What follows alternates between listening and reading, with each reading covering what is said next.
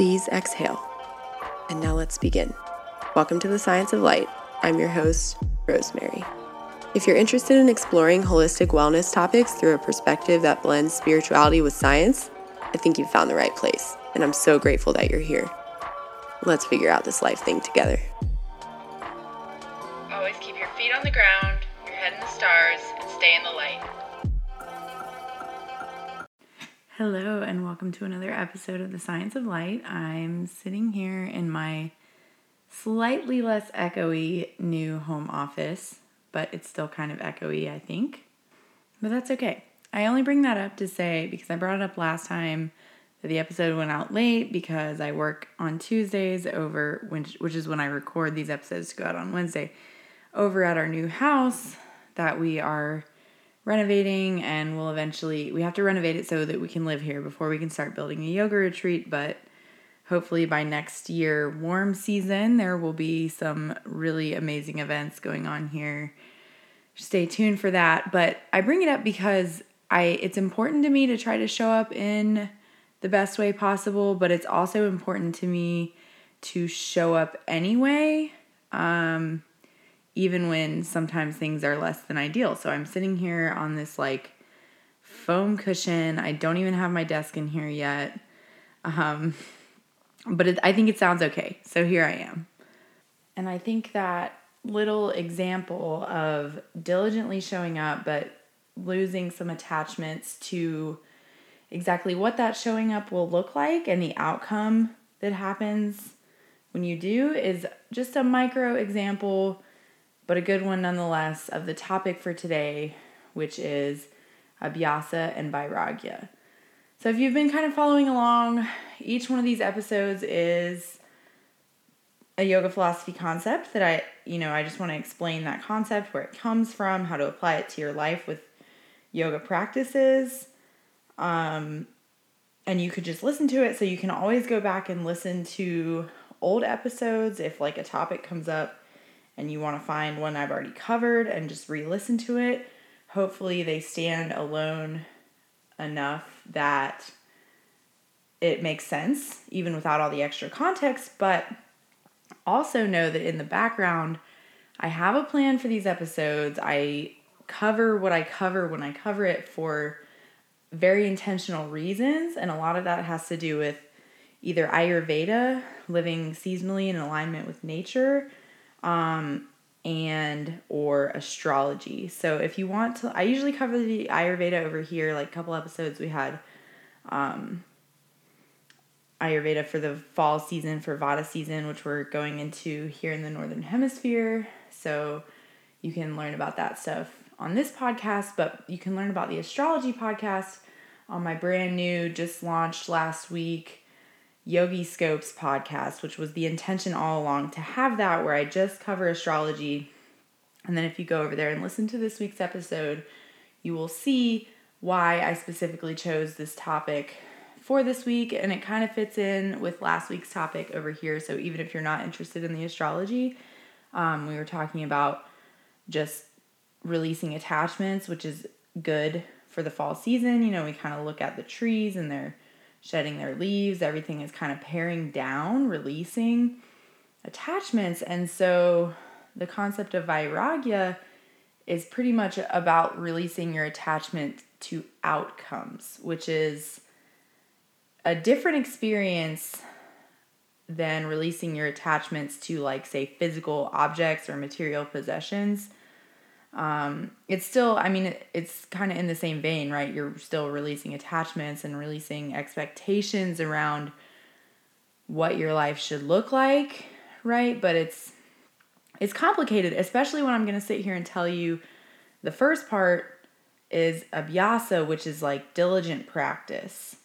Um and so i'm going to sit here and tell you which is this is what if you read the bhagavad gita um it's a story about Arjun or Arjuna. Some people are conflicted about whether you pronounce the A at the end of Sanskrit words. Anyway, um, this guy, he's like got to go to war, and he finds out that he's going to war against like some loved ones of his.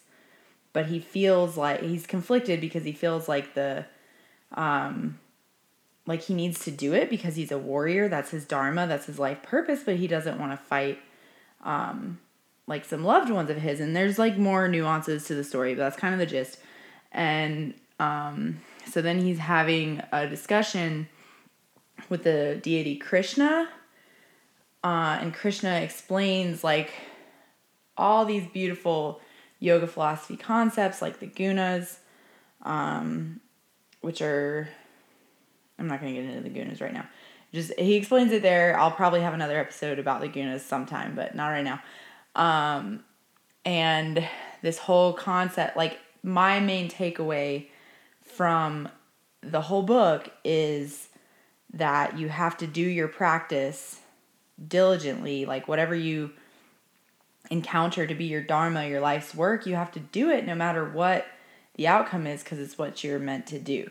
So that's a beautiful like story example of this concept, but the words Abhyasa and Vairagya actually come from the Yoga Sutras of Patanjali, which is you'll hear me reference that text a lot on this podcast if you haven't heard of it before, if you're new around here.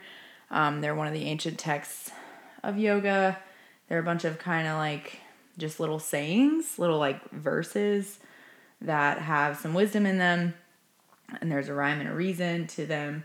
And that's where we get a lot of yoga philosophy from, how we govern our lives. You know, hopefully by now you've learned that when, what I'm doing here teaching on this yoga podcast is about how to live a good life through yoga philosophy beyond just practicing the physical practice of asana on your mat, like just going to these physical movement classes, which is how a lot of us enter the practice, but then hopefully we stick around and start to learn about these just good mental health tips, good uh, wellness ways of being, right? So, Abhyasa and Vairagya, I'll just give you a little background. Um, so, the very second Yoga Sutra, like pretty big deal, says Yoga Chittavritti Nirodha, which is the Sanskrit, which basically means yoga is a cessation of movements of consciousness or fluctuations of the mind. So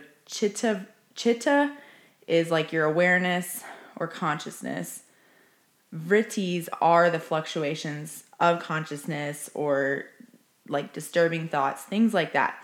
And so this very second yoga sutra um, it's worth noting that the first one basically say the practice of yoga begins now, which is kind of like a mind fuck. The more you think about it, it's like, okay, and now, and now. And it's basically saying like you always practice yoga starting now forever.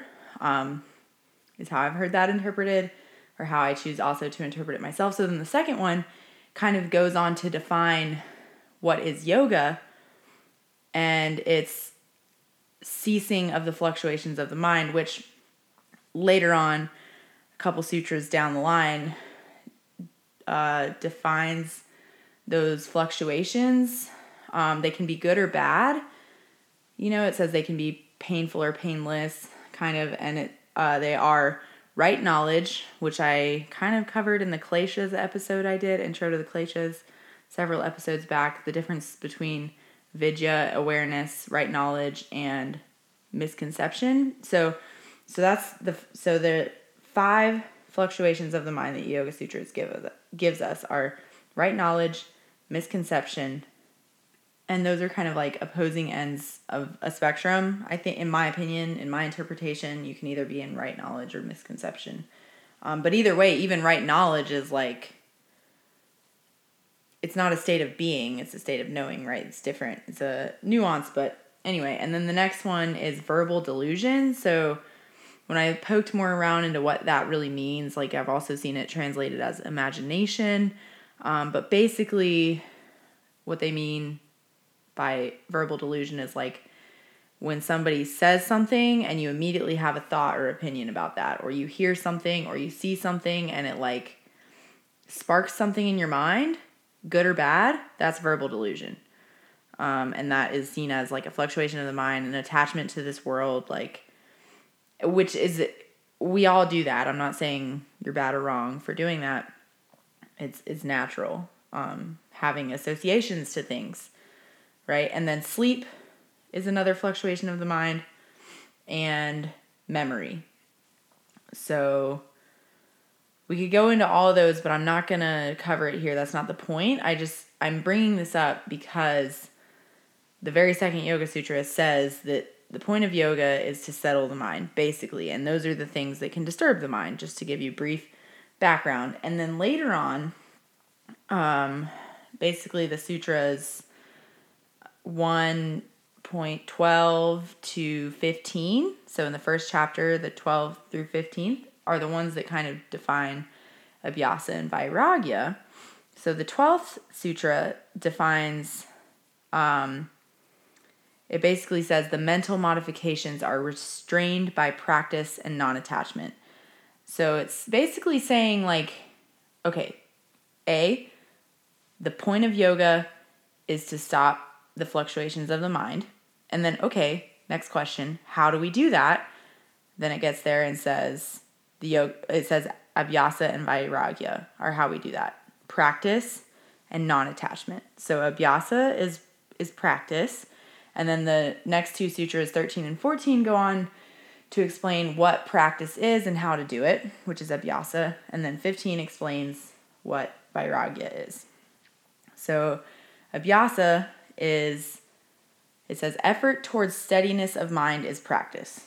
Okay, now I feel like we just used the word in the definition, right? So I'm telling you that yoga is the practice of studying the mind, basically, and then practice is practicing that, right? so um, that feels a little bit like, oh, um, didn't give a whole lot of information there, right? But um, there are tons of, I mean, that's what the entire rest of the book is about, is like different angles at how to practice that. But I'm just going to get, and I'll get later in the episode, I have some examples for you of what, how I think you can apply this to your yoga practice, how I apply it to my yoga practice. But just suffice it to say that yoga philosophy, Patanjali, this ancient sage, believes and has told us, and I believe it too from my experience, that the way to settle the mind is to practice doing so. And whatever effort you make towards that steady of steadiness of mind is practice. But then it goes on in the next sutra to elaborate and say practice becomes firmly grounded when well attended for a long time without break and in all earnestness. So basically, don't half ass it, don't lie to yourself, and only like do a half ass practice. And I'm gonna get more into what I mean by that because I don't mean you need to be doing handstands every damn day unless you really want to but I hope you're still giving your body time to rest. I'm not saying that's all earnestness. I'm not saying you have to do a really vigorous physical practice to be earnest about your practice, but I am saying that you do need to be diligent about it and not fool yourself as we sometimes do about whether we're really being earnest in our practice or not. And so it also takes a long time without break.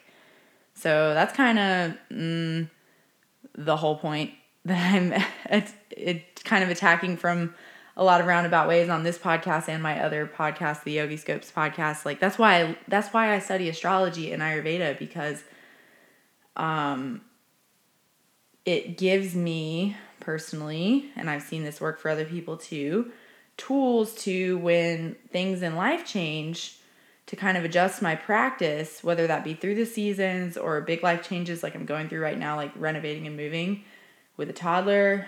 Um, it's kind of a lot for me. you know what I mean? Like, it's a lot going on, and I have these practices to feel grounded and feel steady in my practice, right? Because without the practice, uh, I'd just be all over the place, you know? So just because we go through things in life doesn't mean we take a break from our practice. And again, I want to say that your practice doesn't have to look like doing a vigorous asana practice every single day. I'm going to get into that towards the end, what I mean by ways to practice and ways to actually apply this to your yoga practice. But um, astrology, especially, gives you ways to attend to your practice basically, right? Like cultivate that self-awareness and kind of know what's going on um, and attend to your practice for a long time and have something to just keep you rooted in a practice. Like what is going on astrologically? How am I um, responding to these energies? That's a self study practice in itself, which, spoiler alert, that's going to be one of the ways I'm telling you. Not necessarily astrology, just know that that's one of my favorite ways, but it could be journaling. That's one of the kind of off the mat practices I want to offer you. So I'll have ways to apply this to your on the mat practice, your asana practice, your physical practice, but also ways to apply it to your life because um, notice the sutra doesn't say effort towards a perfect asana pose, towards a perfect whatever. I, I hate the word advanced when people are like, oh, I don't have an advanced practice. I'm like, just because you can't do like extremely rigorous or challenging physical poses doesn't mean you don't have an advanced yoga practice, which is kind of my whole point with this episode. So we need to continue to create effort towards steadiness of the mind. That is practice. So if your physical practice helps you steady your mind, then boom, mission accomplished. But I think there's more to it than a physical practice, and I think a lot of other folks would agree with me. I mean, I think the Yoga Sutras would agree with me because even the Yoga Sutras were actually kind of written before asana practice as we know it, the physical practice as we know it existed. Um, and at the time, asana just meant comfortable seat, like sitting comfortably for meditation. And and it was believed that um, you do all these other practices, like practice the yamas and the niyamas, um, which I've covered before, and I'll kind of touch on at the end of the episode to be able to settle your mind so that you can meditate, so that you can feel that oneness with spirit. Um, so that leads me into Vairagya. So you do all these practices, right? Whatever they are, asana practice, all your off the mat practices, we'll get into momentarily. Um, you do it, you make an effort for it, an earnest effort for a long time and without break. And I don't necessarily mean you have to do it every single day, but I would think so. I would think every every day is kind of a good baseline, but I hate to say that because I recognize that a lot of people will interpret that as like, okay, I need to roll out my mat and do a vinyasa practice every day, and no, you don't. Um, you can practice in other ways, right? But I think every day is a good baseline. Hopefully, it gets to be like where you try to achieve this state as constantly as you can, right? Throughout your life. Like when you're sitting in traffic, you try to be peaceful type type thing, you know what I mean? Like the whole idea in my opinion, I teach this in my group classes, like my group asana classes. I'm like the whole idea is so that you can achieve this steadiness and peace that you feel in mind and body that I hope that you feel in Shavasana after a really good physical practice. Hopefully you learn to then apply this these concepts to your life so that you can feel that steadiness of mind more often and more constantly, right? So, anyway, I got back on an Abhyasa, a diligence tangent. Um, and so, Vairagya was leading into that. So, Vairagya basically said the uh, 15th Yoga Sutra basically says consciousness and self mastery are achieved by freeing yourself from cravings and worldly things. And that's my interpretation on the translation. Um, that's not like what it actually says. I didn't feel like reading it to you because I feel like I had to dig for some meaning meaning for that one specifically. Um, so yeah, basically, Vairagya is releasing your attachments to worldly things. So that could be materialistic things, but I think more applicable here, especially given like from the frame of the Bhagavad Gita, is that okay, so maybe you do a vinyasa practice every day. Are you doing it so that you can do arm balances and inversions? Is that why? Because I think that would fall under an attachment. So, yes, doing hard poses and things can facilitate a steadiness of mind, but that we want to keep that as the goal. So you have to have extreme body awareness, which is another, in my opinion, one of the points of the yoga practice, of the asana practice, beyond asana, yoga in general. So I think what I'm trying to really drive home here is that yoga is beyond asana. You know, it's beyond the physical practice. There's lots of other ways to practice yoga, but it's important that you do it. And the point of doing it is to achieve steadiness of the mind, to feel at home in your mind and body, to achieve that oneness with what might be called universal consciousness, your capital S self, your higher power, the divine, like whatever you want to call it, the universe, um, Daryl, whatever you want to call it, you know, that something greater than yourself that you just get little glimpses of sometimes. And some people, a really vigorous practice awakens that, right? And that's fine. That's not, I'm not trying to criticize that at all. But I am trying to say that you need to keep in mind that that's the goal is to awaken that connection with the divine within you, not to do cool poses just to do them. But I think the same thing counts for like sitting in meditation. Like maybe you can sit for a really long time, but are you experiencing that um, oneness with the divine, that stillness of mind, or is your mind just racing the whole time? Who cares if you can sit really still if your mind doesn't get still? You know, it's not about what you do with your body. It's actually about um, losing that attachment to your physical body, which is like, mm, there's a lot of like ways that could be interpreted, right? Losing your attachment to your physical body. But what I mean is like not being super letting your self esteem ride on what your physical body can or can't do because as we've heard on some like interview episodes I've had, especially I'm thinking of the one with Jody. She's um she talked about neurosculpting. It was just a recent episode. It was the most recent interview.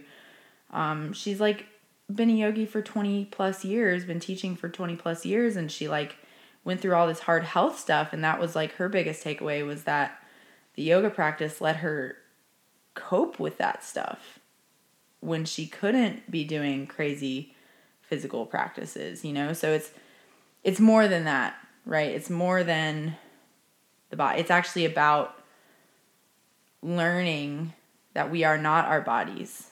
We are not our titles. We are not our, you know, whatever. Doesn't mean we shouldn't like try to improve upon those things, you know. I'm not saying don't go do a, a vigorous physical practice. I teach power yoga four times a week, you know, if not more than that. You know, and and then I teach other formats other days, but um yeah, it just like that's not the point. The point is not to do crazy poses.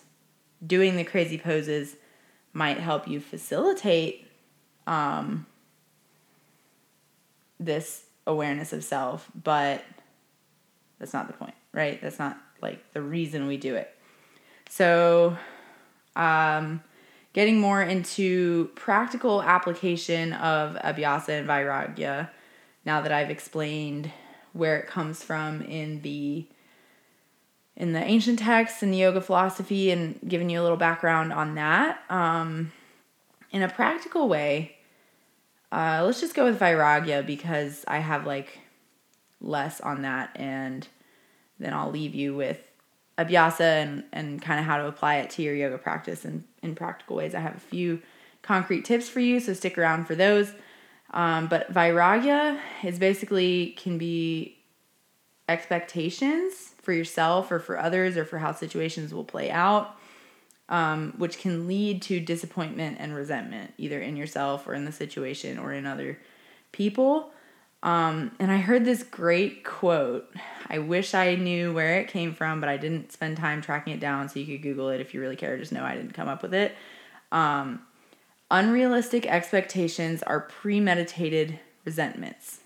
So basically, I want to say just having even expectations at all is a premeditated resentment or disappointment because if you are like, I'm going to do this work and this is what I'm going to get out of it.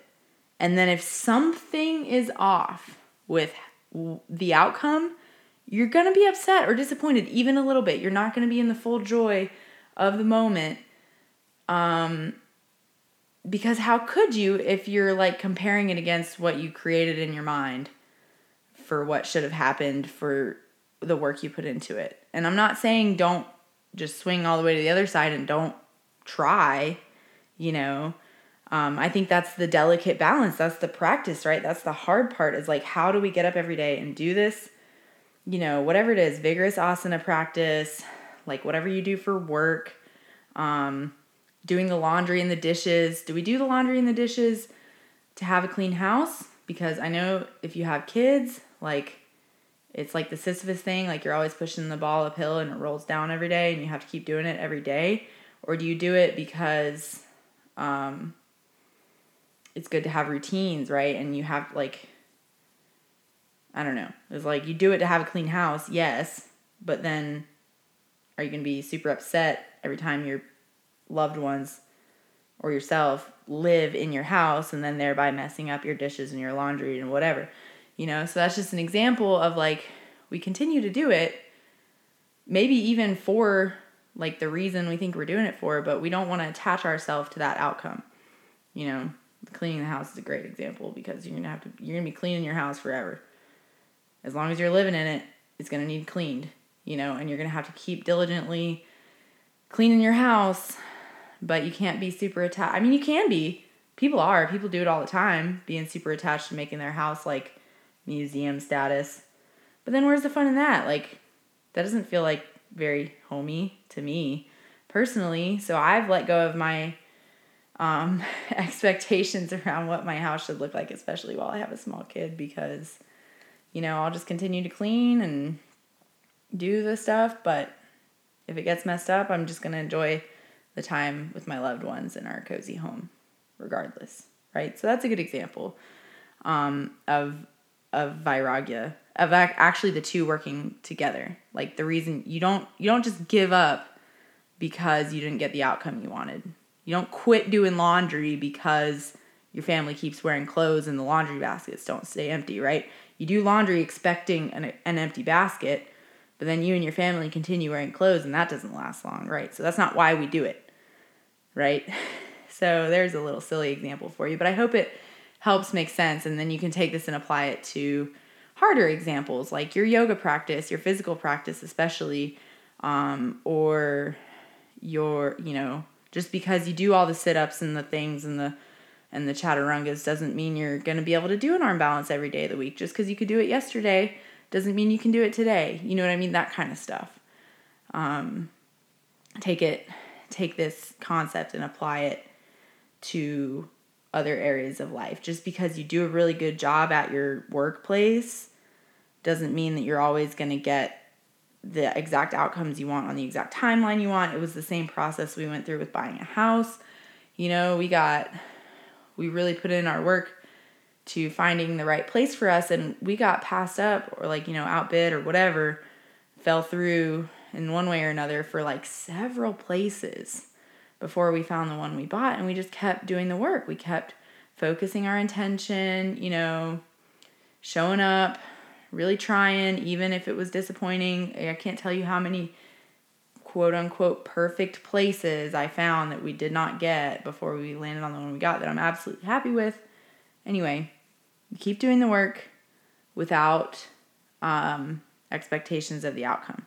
So this comes down to let me talk a little bit more about the abhyasa piece about how to do the work right? Now because i think it's important to go into it with the vairagya with that with the keeping in mind why you're doing it. Um so and not being super attached to the outcome. So it's important you know we set intentions. That's a big concept in yoga philosophy sankalpa um, to set an intention. Um, and setting an intention without persevering, without like abhyasa, without that focused effort for a long period of time, without taking a break, you're not going to get anywhere. So we know where where your attention goes, energy flows, all that, but it's like okay, but you can't just intend your way into whatever X goal you want, you know, whether that's a physical goal, a monetary goal, a, a life goal, a relationship goal, whatever it is, uh, without doing the work, right? So um, this comes down to motivation versus discipline. So we don't want to operate under motivation because motivation is ultimately an attachment to an outcome. It's like I'm motivated to do this thing, this workout, because I want to look pretty or whatever. Um, but discipline is like uh, being process oriented. And you can have like desired outcomes in mind, but most things are better served like if you do them with discipline, with rigor, with consistency and showing up um, without relying on motivation because motivation is fleeting. So um, there are some ways to cultivate discipline. So having accountability buddies is a good one. Uh, setting and meeting goals. So set like maybe you have a gigantic goal, right? And then you break it down into smaller goals because when you reach the smaller goals, it feels good. It sends you know neurotransmitters your brain's reward system, all that. I'm not going to get into it right now. Um, but then you also can prioritize. You can prioritize which pieces of that big goal um, can fit into your day when it feels like whatever big lofty goal is like way too far off and you have too much going on. You prioritize. And then you can also learn about your strengths and weaknesses so that you can prioritize accordingly um, and reinforce your strengths and work on your weaknesses. A great way to do that is through journaling, through listening when people kind of give you feedback that might apply to that, but also um, astrology can really help. We can see it in your chart. Uh, we can that's actually like a type of reading that I offer, but you got to start with the birth chart reading. Everybody's got to start with the birth chart reading. Um, but and that can be like a focus you bring into your birth chart reading if you want to learn about strength, your strengths and weaknesses. If you don't already have kind of a um, an awareness of that, which most of us probably do, but sometimes it helps to have somebody else like kind of point it out to us. Um, and then think about your triggers around effort. So if you think about the idea behind never let them see you sweat, or like this feeling that sometimes we can maybe not be good at something because we have to work really hard for it because you know capitalism and the media and advertisements will lead us to believe that things should just be effortless. And if it's not effortless then it's not right for you. And that's just not true. Um, so i'll leave that at that. Think about that. Like all good things in life all things worth having that includes relationships that includes your house that includes you know raising kids you know, your job, meeting career goals, everything, health are not easy. It's not easy to be healthy, y'all. That's what I'm here like trying to teach you. Like it takes constant effort for the rest of your life, which kind of sucks, but uh it really doesn't. You know, it, it actually feels good the more you get in it, but when you look at it that way like oh, it feels like everything should be easy and everything should be like push of a button and seamless and whatever because capitalism will have us believe that there's a product. You know if something's not easy there's a product that can fix it but i'm here to tell you it's not. There's not. It's just anyway that tangent is over. Let's get into the yoga practices now. So a1 having a daily yoga practice and so maybe that looks like showing up on your mat every day so that you feel more equipped and able to surrender to life. Um, I think there's a lot to be said for having a daily asana practice, but I do want to also add that that daily asana practice might not be, you know, I'm a I practice vinyasa yoga. I like to practice power yoga. Do I do it every day of the week? No, of course I don't. I would get injured. You know, like and it also sometimes you don't necessarily need to do like if you're worn out from like weightlifting or whatever asana practice you did that was more vigorous um or maybe you run or whatever i'm a big proponent of having some other component for your physical i don't think asana should be your exercise program. I think it's meant for more than that. I think if you want to get strong or or build your body in a certain way, you should weightlift or whatever. Um, it apply to whatever your goal is. Um, but you can it ha- it helps to have like a place and a time you show up every day and you're like this is my practice right because it keeps you accountable and so here are so my next step is not being attached to the outcomes of your practice or what your practice looks like. So one show up every day but two don't be attached to what that looks like. And so here are some other examples of what it could let, look like because i know i was told like in my 200 hour training you need to have a daily yoga practice and it was like a vinyasa based training and i was like they really made me feel like i was supposed to do vinyasa every day of my life forever you know? And i was like i don't know i had a lot of like uh, guilt around that as a yoga teacher like maybe i'm not really a good yoga teacher because it doesn't feel right for my body to do vinyasa every day of my life um, so over the years especially over like giving birth and not being physically able to do my asana practice that I enjoyed for a little while, I started to figure out some other ways and say, hey, you know what? I really am practicing yoga when I do these things just because they're not necessarily what Instagram tells us yoga is, right? Um, you know, so so some other examples are svadhyaya, that self study that can come from journaling or just like maybe you just like lay on the floor and think about stuff for a little bit. You know, carve out that space and that time to do this at regular intervals. Um, it can look like breath work, pranayama, you know, and it doesn't even, you don't even have to sit perfectly like in your perfect lotus pose to do meaningful breath work. You can do it laying on your back. You can do yoga nidra.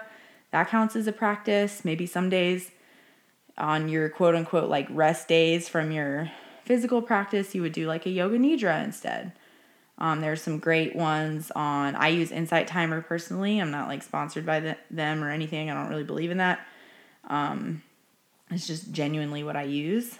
Um, maybe you could practice meditating or mindfulness. So again, like while you're washing the dishes, while you're spending time with family, like while you do anything, this is how you start to apply the yoga to like your entire life, your entire day. Is just how mindful can you be? Just how present can you be with washing the dishes, with cooking, with listening to people that are talking to you?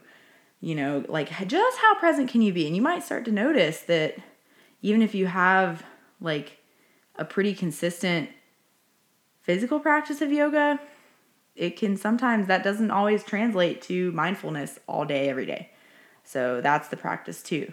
Um, setting intentions, even cleaning up your house because that's one of the you know guidelines cleanliness the niyamas actually so cleaning yourself cleaning your house doing that with intention can be a yoga practice you know telling the truth intentionally being generous um, so those are some examples of other practices that are beyond just rolling out your mat and doing what you think yoga practice should look like because i have um, preconceived notions around that too. Um, so there's just some ideas of other things you could practice that count as yoga practice. Just try to do one of these things every day of your life. You know, just try. Try it and see what happens. So, and then number three I have for you is never skip Shavasana. I hope you never do. Please never skip Shavasana. That's the whole point of, like, that's, I want to leave you this episode with that because that's been kind of my whole point is that's why we do the physical practice is for that hopefully really great meditation at the end where your body is calmed, your mind is more still. It's like hopefully best case scenario for reaching that meditative state. So just to reiterate, those were show up every day, like do a practice every day so that you feel like you are able to surrender to the trappings of life, you know. That's the whole point. Show up, do a diligent practice, whatever that practice looks like so that you feel like you're able to surrender. Abhyasa and Vairagya, practice and non attachment. And non attachment is a practice. Number two, don't be attached to the outcomes of your practice or what your practice should look like. So you could try some of those examples of alternate practices I gave. And number three, never ever skip Shavasana. And that's all I have for you. So if you want to know more background about this episode, like I said, you can check out my new Yogiscopes podcast. Just search Yogiscopes wherever you're listening to this right now. Um, remember, you know, it'd be super help for this podcast and that one if you use Apple. If you could just go throw me a little review real quick, some stars. You don't even have to write anything, but just know it would make me smile if you did. Um, and if you want to work with me further, you can book an astrology reading with me, join my email list to hear about upcoming events, especially the new moon events, but we're still a good three weeks out from that. So I'm grateful that you're here. Please remember to always keep your feet on the ground, your head in the stars, and stay in the light. Until next time.